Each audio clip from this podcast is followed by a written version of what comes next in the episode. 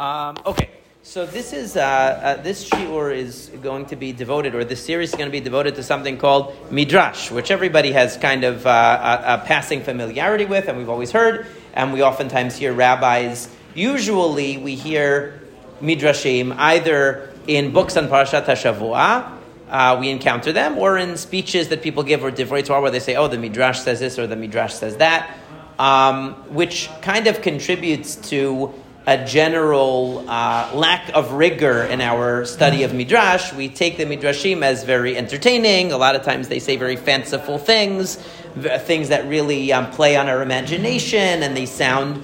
Uh, you know, they sound fascinating about angels doing all kinds of interesting things or different characters uh, uh, crossing the uh, time space continuum into different eras of uh, you know, and, and things like that. And it's really fascinating and really, you know, very memorable, or, you know, characters being 50 feet tall and another person having arms that stretch, you know, uh, 50 feet long. All, all, kinds of very, very interesting things that if you read the Torah, you read the Tanakh, you don't see any evidence of. Um, uh, of such fanciful descriptions, but in the Midrash you hear them all the time, and usually those Midrashim are the ones that stand out to us the most. Now, the reason why I mentioned where we usually encounter Midrash is that unlike, see, kids hear Midrashim when they're in school in elementary school, and adults usually only see them either when they're reading something light on Parashat HaShavua, or when they're listening to speeches and Divrei Torah about Parashat HaShavua. Now, why is that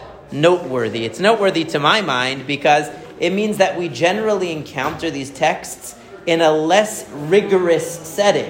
It's like when you're studying Gemara, or you're studying even Mishneh Torah of the Rambam, or you're studying Halacha, or you're studying Tanakh in a serious format. You're sitting around the table, or you're sitting in a classroom with a book in front of you, and you're really engaging with the text, and you're analyzing it, and every issue that doesn't exactly fit, or it doesn't seem right, or, or you have a question on it, or it doesn't flow, you're asking all of these questions, and you're challenging, and that's especially in Gemara, you see that. Right, but when it comes to midrash, you just kind of hear, "Oh yeah, Moshe Rabbeinu was 15 feet tall and Og was like 60 feet tall, and that's totally normal." you know, and you don't really like, uh, you don't really wonder whether that makes sense to you or not. Because usually, again, you're usually in a context which is not interactive, not really rigorous context. So there's not really, you're not going to raise your hand in the middle of the rabbi's speech and say, "Excuse me, you know, what, what does that really, what does that really mean?" You know, so the uh, uh, so midrashim are presented to us in contexts that are typically uh, less rigorous than other Jewish texts. That's one point to keep in mind. And then midrash, of course, by its very nature, I argue what I what I argue and what I would like to try to convince you of and persuade you of, and will be the deciding factor whether you come back for another session of this uh, series or not.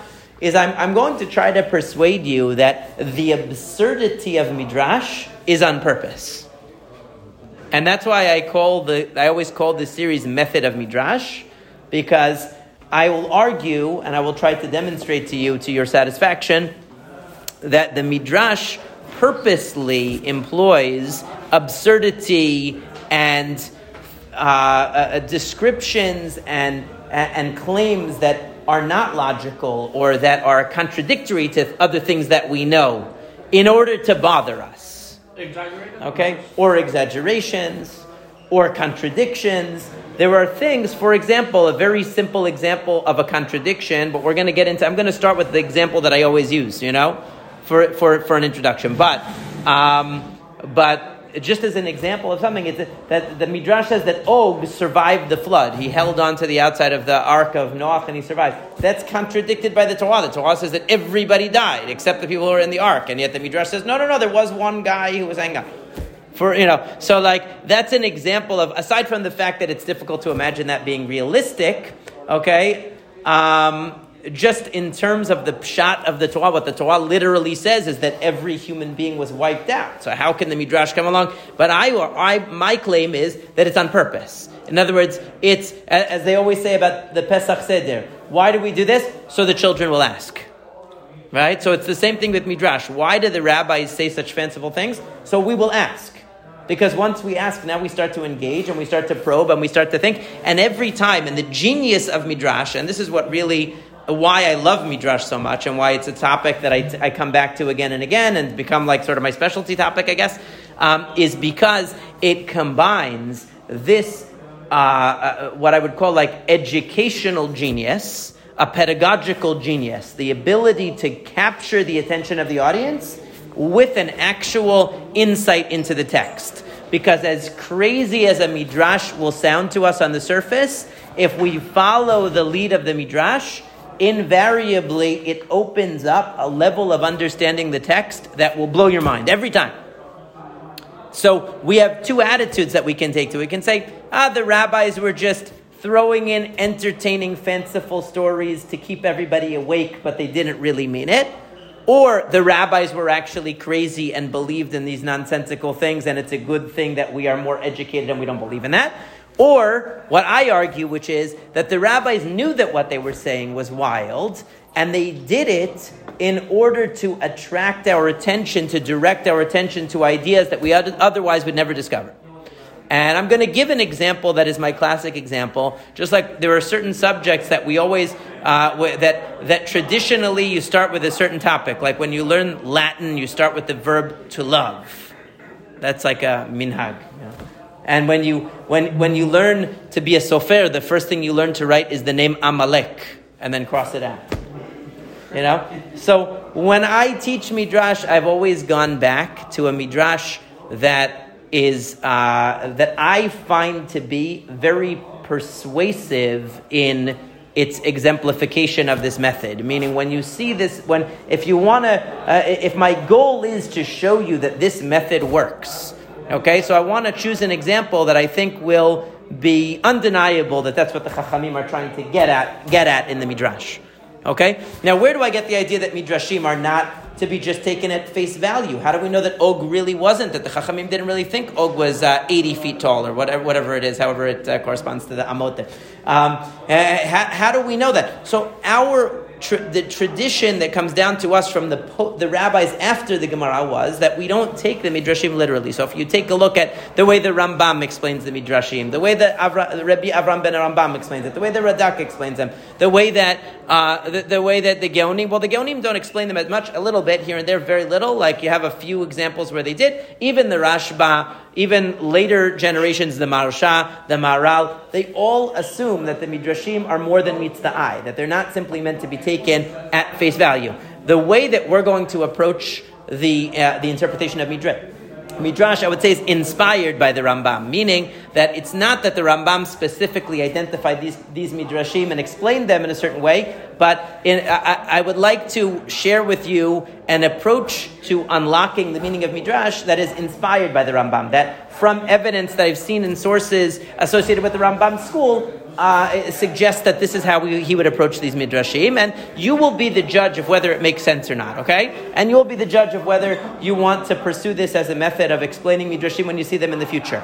I can only tell you from 25 years of teaching midrashim and learning midrashim that again and again and again, following the method uh, continues to validate the method, meaning the results continue to validate the method. But we're going to start with an example, which is an example dear to my heart, because a student asked me about it in a class and when I was teaching in middle school when I was 20 years old, and a light bulb went on in my head, and I, rem- and, and I was able to answer the student's question, and ever since then I've developed it into a more and more of an understanding of the whole parasha, so uh, of this particular story. So we're going to start with this one. Um, this is a midrash. I, don't want to have too much background noise. Also on the recording, people will hear a lot of background noise, I think.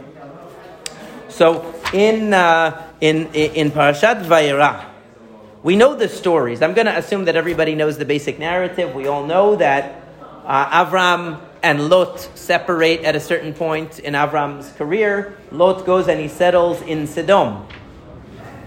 And one thing leads to another, and eventually Hashem uh, decrees that he's going to destroy Sodom. We know that Avram Avinu first has, first has a very impassioned tefillah where he, uh, he requests uh, reconsideration of this decision and so on. But essentially, that's what's decided. And Malachim go to extract Lot from Sodom to save him from the destruction of Sodom. Okay? Now, if you, if you have this ArtScroll Chumash, it's found on page 84. If you have another Chumash, I don't know what page it's on, but it's, per, it's Perak Yud Tet. It's Perak number 19 of Bereshit. And, uh, and the pasuk that really that the rabbis latch onto in their midrash, which they always do to create their image that's going to be this counterintuitive and disturbing image, they always use, I don't mean disturbing in a bad way, I mean something to, to get us to think, right? Uh, is, uh, is in Pasuk Gimel, it's the third Pasuk. So we know that Lot is, is approached by two malachim that go all the way down to uh, Sodom after the three malachim visit with Avram. So two of them continue on to Sodom. And it says vayasu. So at first they don't want to accept the hospitality, the offer of hospitality that Lot extends to them, but eventually they relent and they go. And it says vayasu elav vayavo el beto. They go with him, and it says vayaslem mishte. He made for them a mishte. Usually means uh, something that involves drink, you know, some kind of a meal. Umatzot afa vayochelu. And he baked matzah, and they ate. Now, if you're reading it simply, right, if we're reading this from a uh, uh, the, perspective of a literal rendition, how would we under, understand the story? We would understand that what he did was the equivalent of a TV dinner. In other words, instead of what Avram Avinu did, which earlier in the parasha, when the Malachim come, he makes a lavish, like we always say here at Beit Midrash, there's going to be a lavish breakfast, there's going to be a lavish dinner, everything is lavish in SBM. Right? It always says lavish right? He makes a lavish meal for the malachim. Lot does the opposite. He's umatzot afa. That's like the simplest thing you can do. It literally takes a few minutes. You put the dough in the oven and you bake it, and we know that you know it's done very quickly right? So essentially, there's a contrast there. So even though Lot is extending hospitality to the strangers, he isn't quite going to the lengths of Abraham in serving them. We don't see his family participating. We don't see his wife participating, which is a whole gate into another set of midrashim that we can discuss another time about the wife of Lot, who mysteriously appears later on in the story.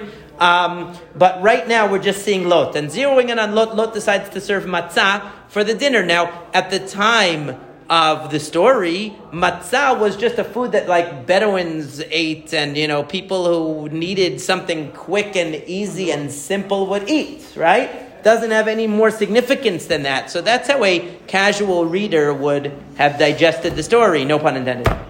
But, but, what did the Chachamim say? What's it, what does the Midrash say? And Rashi, you know, in his, uh, in his very simple style. He doesn't even bring the entire midrash. If you open up Midrash Rabbah, which is a very, very overwhelming and large uh, volume, especially the Midrash Rabbah and Bereshit, there's a huge amount of material.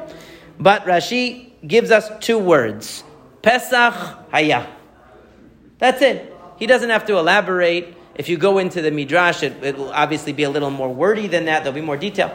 But Rashi is part of the gift of Rashi is that he selects midrashim that are uh, especially poignant.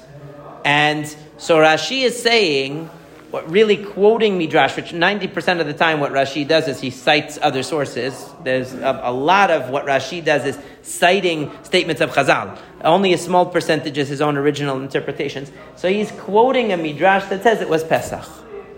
Now, a skeptic, of course, will come and say, that doesn't really make any sense. You know, for a whole number of reasons. Never happened. First of all, Pesach story didn't happen yet. That's the most obvious one, right? So chronologically, we're already off because we're talking about hundreds of years before Yetziat Mitzrayim. So there hasn't been an enslavement in Egypt, and there hasn't been a uh, there hasn't been a mak- set of makot, and there hasn't been a yitziat mitzrayim, and there certainly hasn't been a yitziat mitzrayim at such speed that there's no choice but to bake matzah. None of this has happened. Of course, you can get really technical and say Lot is not even Jewish. So what is he doing celebrating Pesach? You know, so the, so the rabbis are attaching themselves or or making an observation now, they could have said any number of things related to matzah, brought any number of allusions that matzah carries in the Torah. There are many places that matzah appears in the Torah. In the Beit HaMikdash, for example, matzah was used all the time. They could have brought any number of other associations or connections uh, to relate to matzah. Now, you could say in a, in a simple in a simple uh, reading. So, what would the teacher ask? What would the teacher ask the students if they saw this this comment of Rashi? What was bothering Rashi that he said this? That's what they always ask, right? And what's the answer? Why does the Torah tell us what he served for dinner? Why is that important? Now, I already gave a shot answer that, oh, it's sort of to contrast it with Avraham Avinu and show you that he didn't go to the nth degree of hospitality. Fine. But that's a technical answer of why Rashi says what he says. I want to understand how the Chachamim, who clearly are aware of the history of the Jewish people, who certainly know that Lot is not even Jewish, and definitely know that Yetziat Mitzrayim happened many centuries after the description of what happened in Sodom, why would they decide to insert Pesach into a story about Lot in Sodom? Now, incidentally, there are many midrashim like this, even in Tanakh. For example, if you fast forward to the book of Shoftim, the story of Gidon, they also say, oh, that happened on Pesach. There are, uh, the Chachamim are connecting this story to Pesach for some specific reason. Now you could just say, well, wow, the rabbis have a wild imagination. You know, they see the word matzah. Every, every Jew who sees the word matzah, the first thing they think of is going to be Pesach. Just like the first thing, if it said shofar, the first thing you're going to think of is Rosh Hashanah. You know, the first thing they thought about, they put it in. But that, to me, robs the chachamim of the depth that they have in reading the text. And I believe if you trust the Chachamim and you follow the lead, and instead of saying, say to yourself, the Chachamim are saying that it was Pesach when this happened.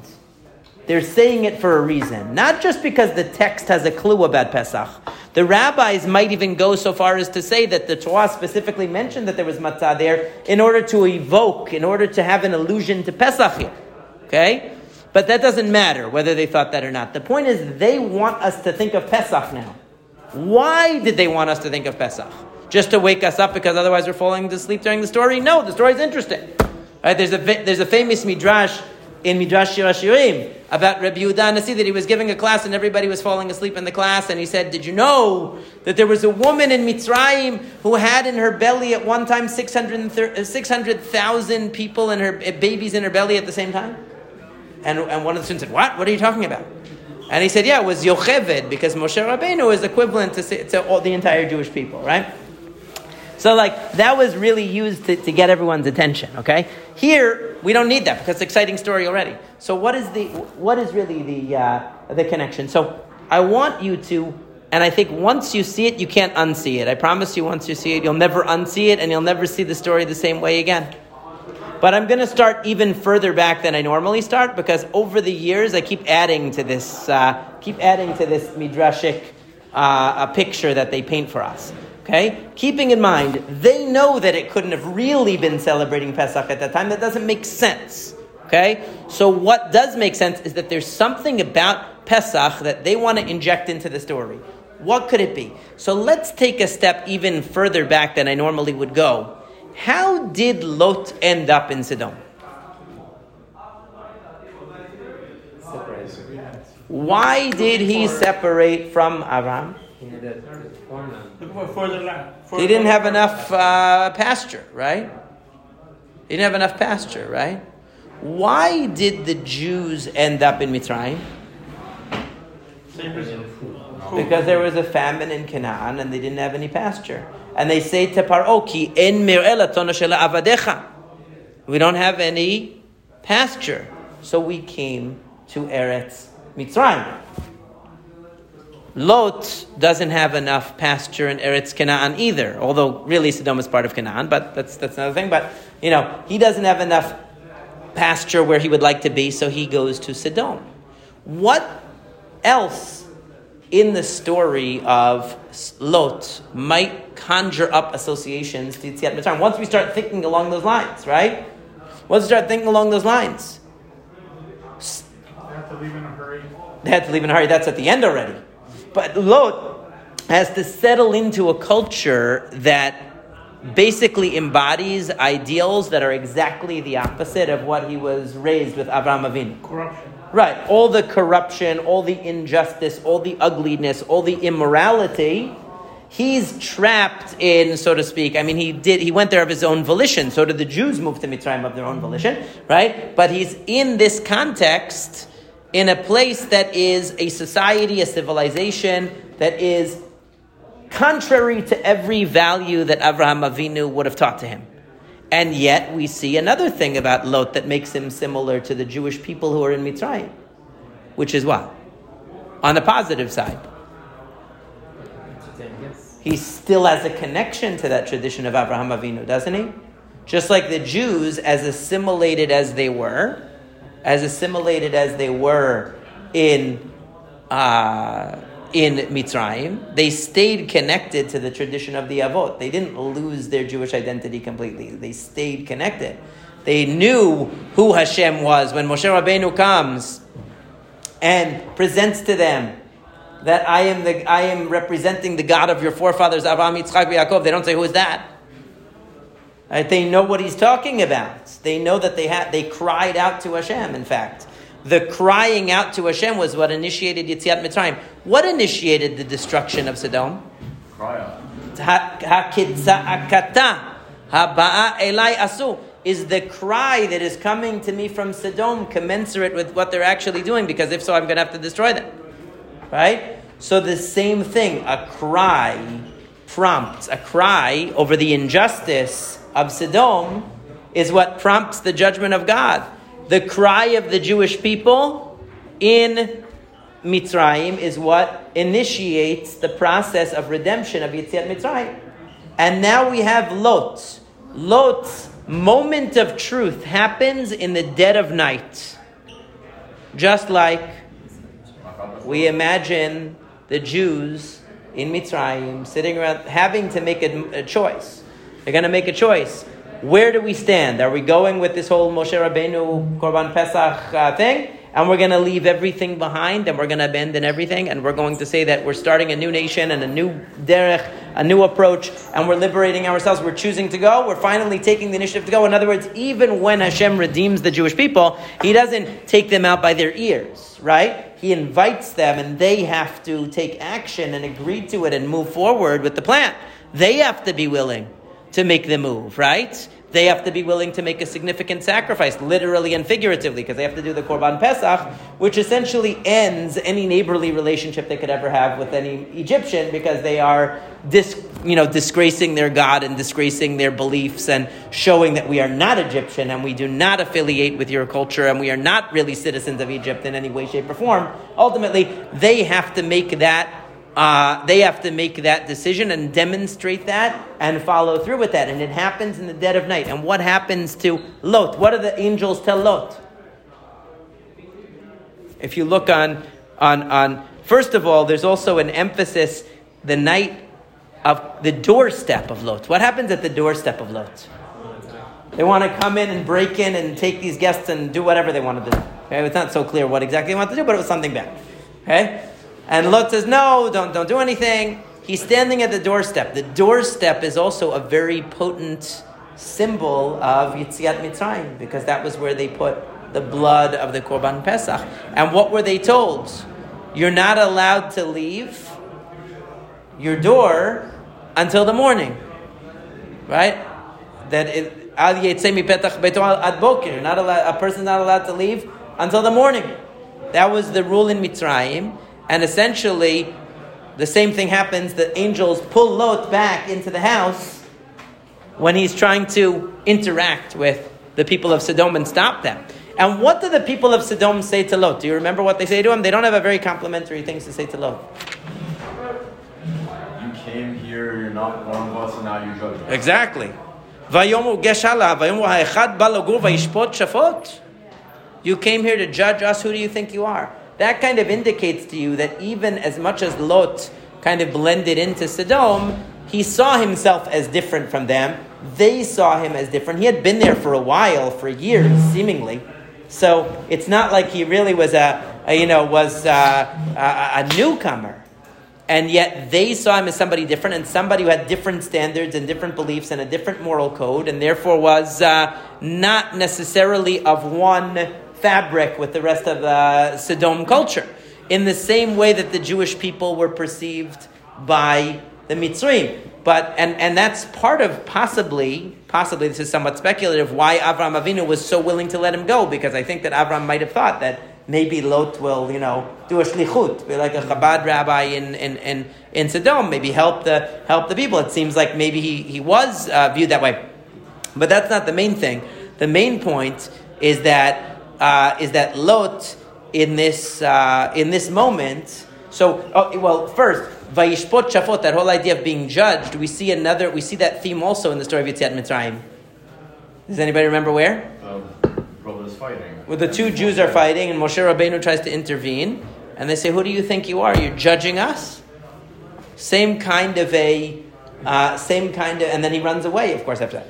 But uh, but there there's a lot of linguistic similarities between the two. There's a lot of thematic similarities. It's about Lot making, in a moment of truth, making a decision: Who am I, and where do I belong? Am I going to throw my destiny, you know, with, with the people of Sodom? Or am I going to get the heck out of here? Because the place is about to be destroyed. And that was exactly what the Jewish people had to decide in Yetziat Mitzrayim. Literally exactly the same. Do I want to be part of an unjust, corrupt society and pat myself on the back that I'm a little bit better than them and just sort of bite the bullet and exist in this very, very subpar type of a circumstance? Or are we going to break free and get out never look back, and create something new.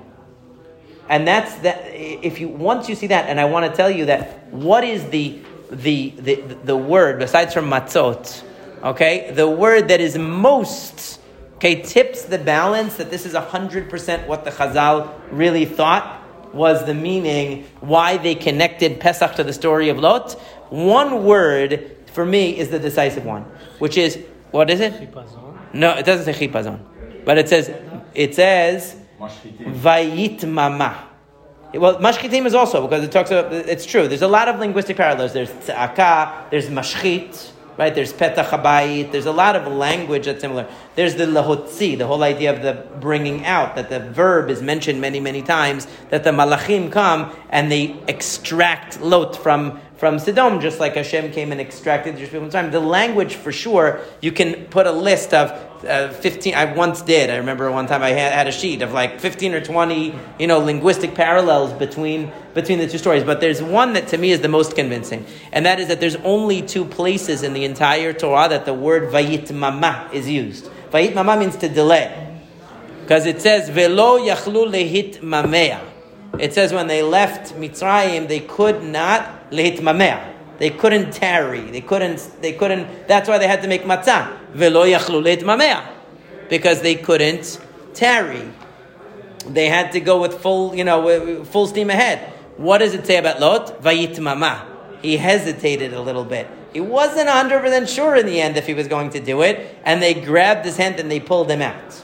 Okay? But isn't it ironic come to think of it, that the imagery of matzah, which reflected the fact of that they weren't able to tarry, that they didn't have enough time to delay in order to break proper bread, that imagery is found with Lot, and it says vayit mama, and he did hesitate.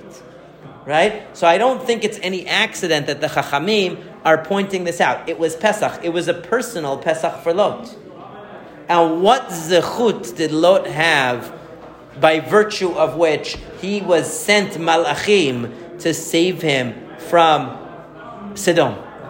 Avram, it even says that when Hashem destroyed Sodom and Amorah, Vayizkor Elohim et Avraham.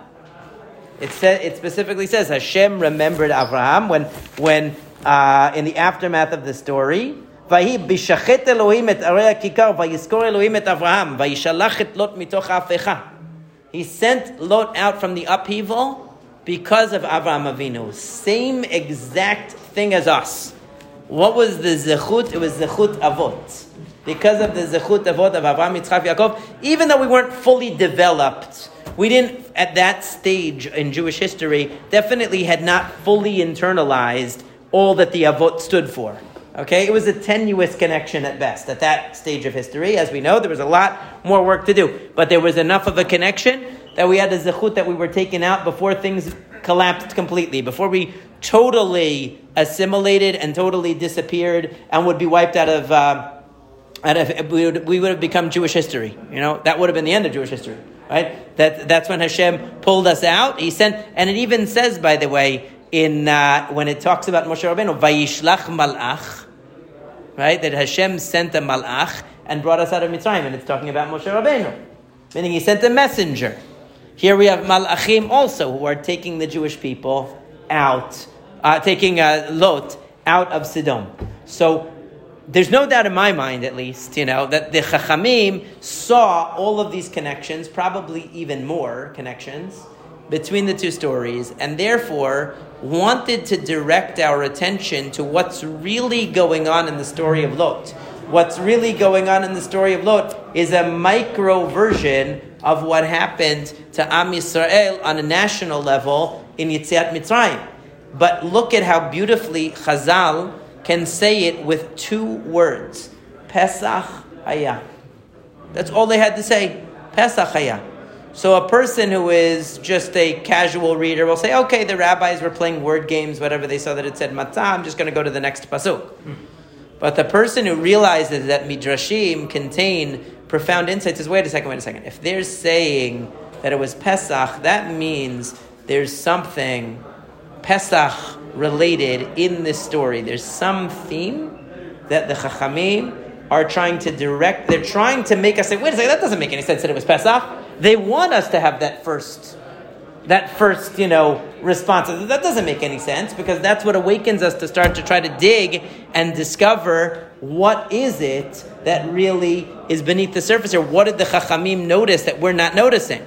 And that most likely, I could say, I can't say with 100% confidence, but I can say with, at least about myself, with 95% confidence, I don't think I ever would have noticed all the parallels that exist between these two stories, how much the stories are commentaries on each other, how much you can think how the individual Jew in their house on the night of Pesach was struggling with the same dilemma emotionally, spiritually, intellectually, as Lot was struggling with at that moment, whether to leave everything behind and to, uh, and uh, you know, because he realized he was in a place that contradicted the values that he stood for and that was going to be judged by God, that you, you know, that you can see how the, these stories are commenting on each other, but will we ever have made a bridge between those two stories without that, that simple observation of the rabbis of saying Pesach Hayah? So that to me is the genius of Midrash. I had a teacher like that when I was younger who would make purposely outlandish statements all the time. You know, they would say like some thing that they, he knew everybody was going to argue with him, you know? Like he would make some broad statement. I can't even remember, you know, a particular one. Make some broad statement.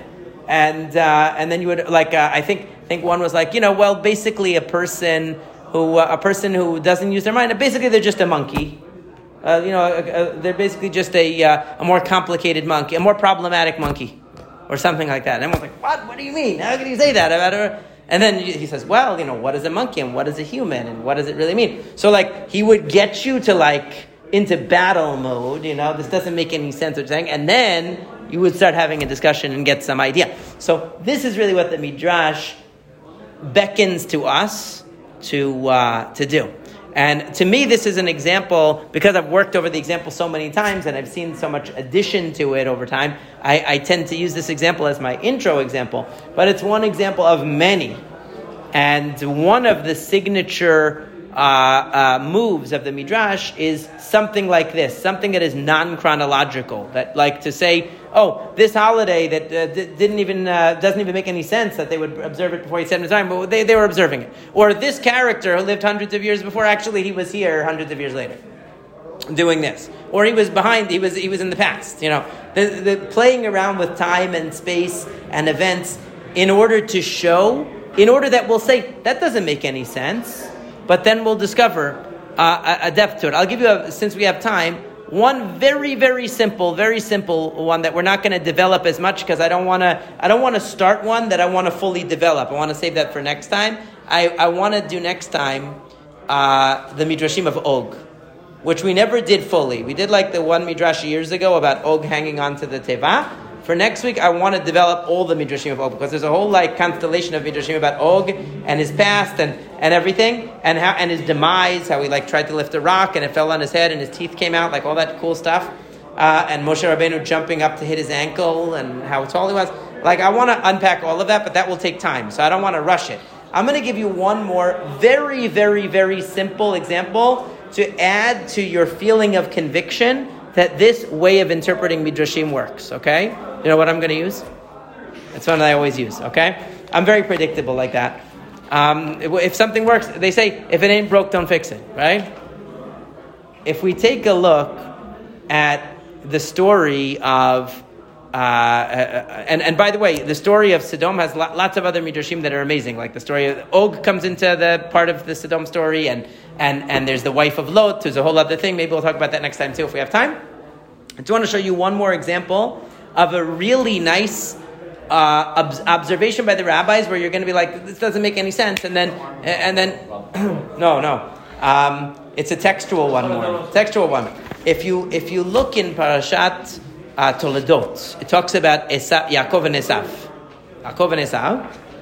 And Yaakov, of course, has to disguise himself as Esav in order to uh, in order to get the brachot from, from his father. You know, who can't tell who's who. So he wants to uh, he has to dress up, and it turns out that that that Esav, being a good Jewish boy, keeps his clothes at his mom's house. You know, even though he's married and all that. So his mom has his clothes to give to Yaakov to wear. And it says that she took Bigde Esav Chamudot, the very, very desirable, very precious clothing of Esav. Rivka brings to, to, to dress up, uh, to disguise Yaakov. So what do the uh, what do the rabbis in the midrash say about this disguise? Say about this costume? Does anybody know what what costume this actually was according to Chazal? It was Nimrod's, right? It was Nimrod's clothing, and there's another midrash that even takes it all the way back to uh, to Adam HaRishon. But I don't want to go that far back because then it's going to open up a whole whole bigger thing, and I don't want to go too. I don't want to not do it justice. I just want to show you, okay, a very simple thing. So the the Chachamim say, and uh, uh, that that uh, she brought the bigdei chamudot, bigdei esav chamudot, the very desirable, uh, and it says, and Rashi brings it. Uh, Shechamad otan min Nimrod, that he wanted them, he wanted to get them from Nimrod, and he got them from Nimrod. The funny thing, some say that, no, you know, uh, there's a whole discussion about whether it was Nimrod that wanted them back from Esav, or it was Esav that got them from Nimrod. There's different midrashim. The point is that they're connecting two figures that couldn't possibly have ever seen each other because Nimrod lived like in the times of Noach, and, you know. When he came, when he came back hungry, he came from killing Nimrod and taking Right, killing Nimrod and taking the clothing. Right, that's that's that's, that's another midrash. That, that's that he stole from. Then there's another one that no, Nimrod was alive and he wanted it back. There's a different. It doesn't matter, right? The, those details don't matter that much. I, I, I want to emphasize that in midrash, those details don't matter that much.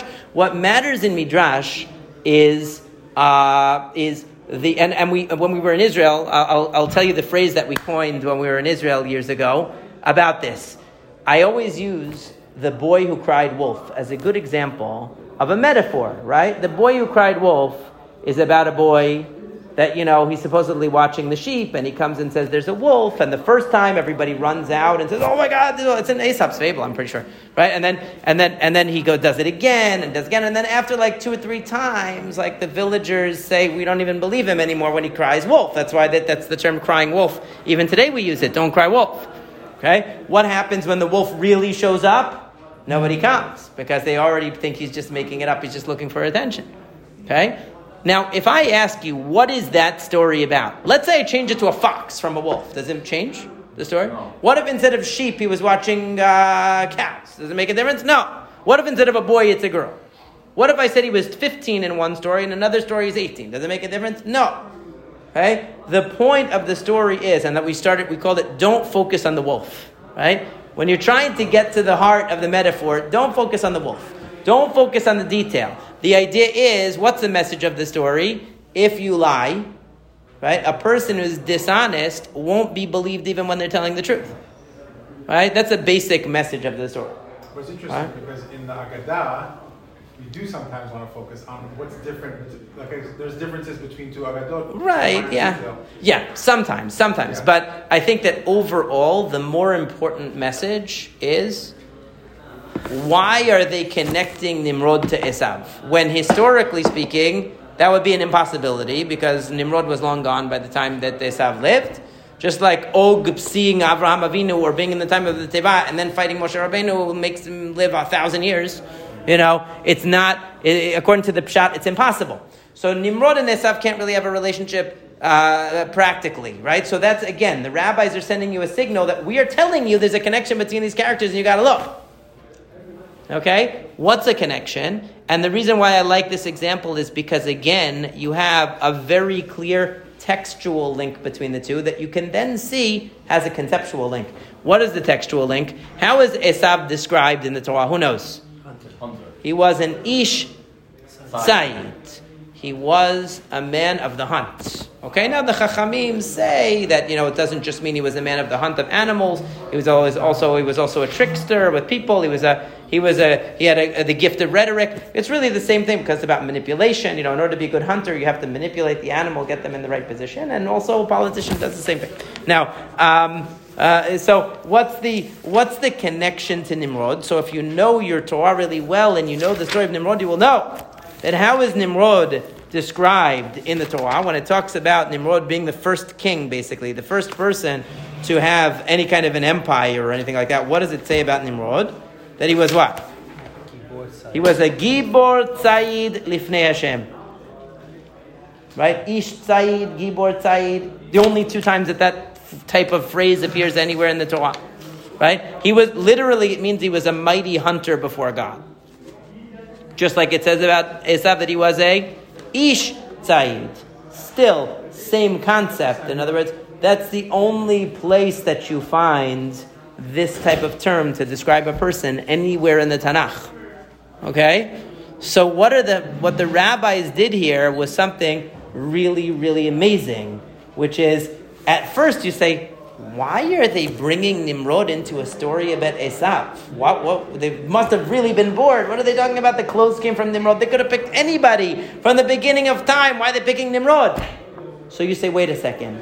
I'm going to trust the rabbis. I have emunat chachamim. I'm going to trust that they, they're, they're really trying to say something deeper here. I'm going to go look up what Nimrod is about.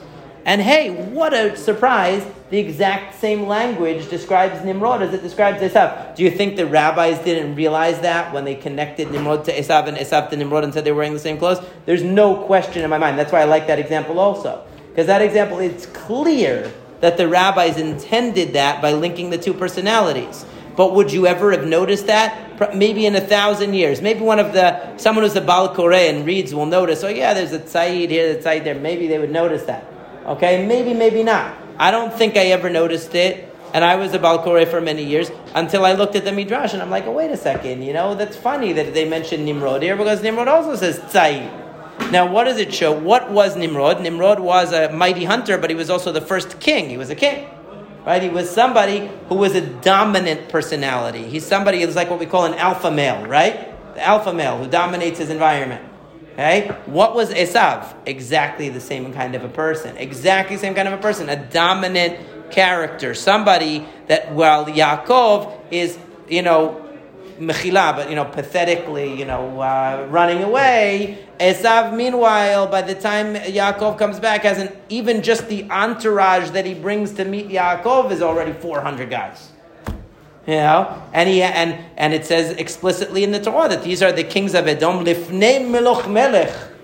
Before there was ever a king in Israel, there was already a dynasty of kings coming from Edom, from Esav. He was an empire builder, and Nimrod was an empire builder. And what do you see from that? You see that, that there's a there's a certain personality, a certain type of character that they both had. It's like Esav is taking up the mantle of Nimrod. Nimrod had this incredible empire building ability. He had this charisma. He had the, the capacity to be dominant and the capacity to direct and to lead and to conquer. And Esav had that too. But Esav, in his case, it could have been put to a higher purpose. It could have been in partnership with Yaakov to build Am Yisrael. And what do we actually find? Yaakov himself puts on those clothes. What are the Chachamim are hinting to us something there, right? That because the partnership of Esav and Yaakov didn't quite work out, so Yaakov to a certain extent has to clothe himself as a type of an Esav. He has to try to draw from some of that charisma and some of that strength and some of that alpha male quality in order to build a nation also. He might not be able to do it as rapidly as Esav or as impressively. He definitely is not able to do that. But he has to have some of that also in order to be able to build a nation, to build Am Yisrael. And oh, I, and that actually reminds me of the one last thing that I forgot to mention about the story of Lot. Speaking of building nations, that in you know Lot's exodus from uh, from Sodom also culminates in the creation of two nations, Ammon and Moab, right? So uh, it, it, the, you know, obviously the um, and the birth of Yitzchak being around the time of Pesach as well. These all of these different elements are clearly going together. The idea of nations of the family of Abraham that have a, a unique character emerging from similar circumstances. Yeah. There's also uh, what, what I'm seeing also is like how you mentioned Gibor Tzayid Lifnei Hashem, and when Yaakov dresses up with Esav's clothing, he mentions Hashem's name. Says uh, right. it smells like the fields. That right, right. That's right. That's true. There's That's absolutely true. connection between um, the only time ever mentioned um, Rosho Bashamayim is in the story of the Tower of Babel, which is the Nimrod. Oh, right. And the Sulam of Yaakov. So right. Oh, that's a good one. That's have, another good connection. You have to guess from two words all that. Right, meaning right. So what the rabbis do, and this is the this is the fun part of it. Okay, to me this is the fun part.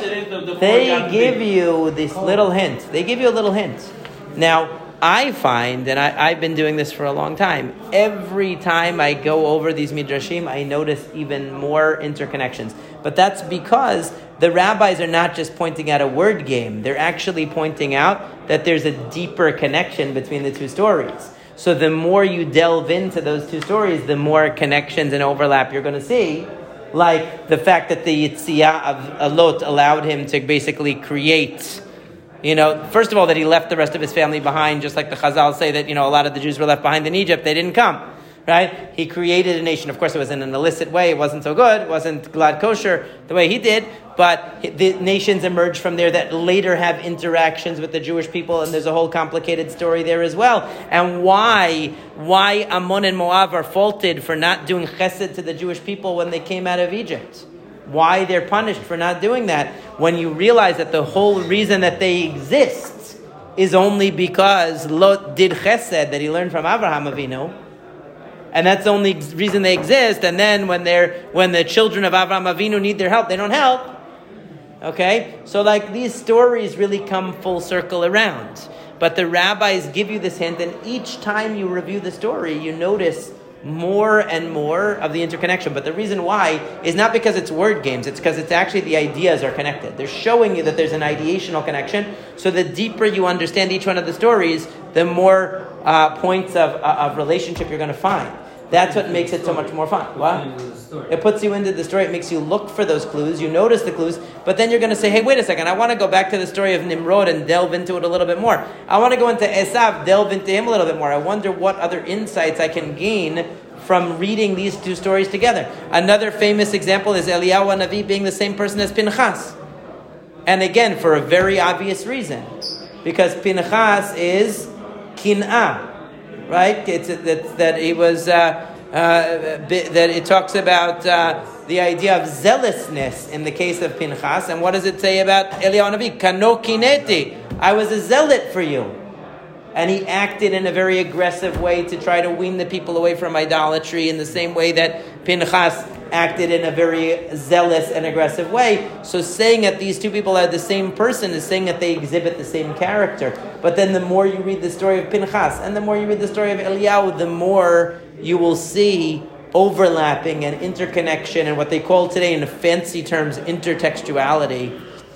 That texts are really commenting on each other that the story of Eliyahu is, a, in a way, a commentary on the story of Pinchas, that you can see them in light of each other and what, that that Eliyahu's failure shows you that yeah, Pinchas's action was good in an isolated incident, but it's not a good methodology for kiruv to go uh, stabbing people through the stomach on a regular basis is not the way to do it, right? Which is why we read the Haftarah of Eliyahu when Eliyahu was told by Hashem, no, that's not the way to go.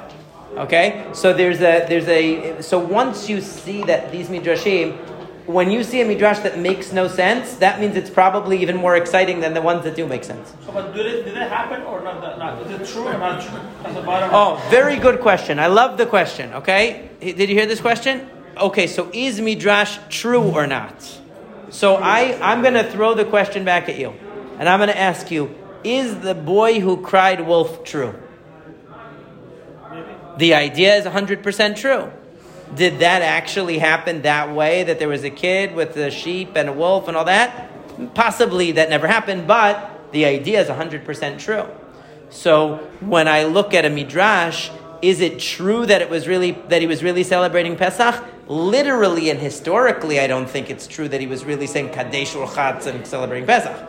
But do I think the idea that the rabbis are showing that there's really a connection between these two stories conceptually is true 100%. So Or it is was 90 true. Yes. tall. Is it true? 90 feet tall? Oh, so we're going to get to that one next week when we get to that one. So again, so again, right, literal and true are not the same thing, right? Literal and true are two different things. I don't want the story of the boy who cried wolf to be literally true because that actually loses its meaning. What makes it special is that it's it's it, the idea is true.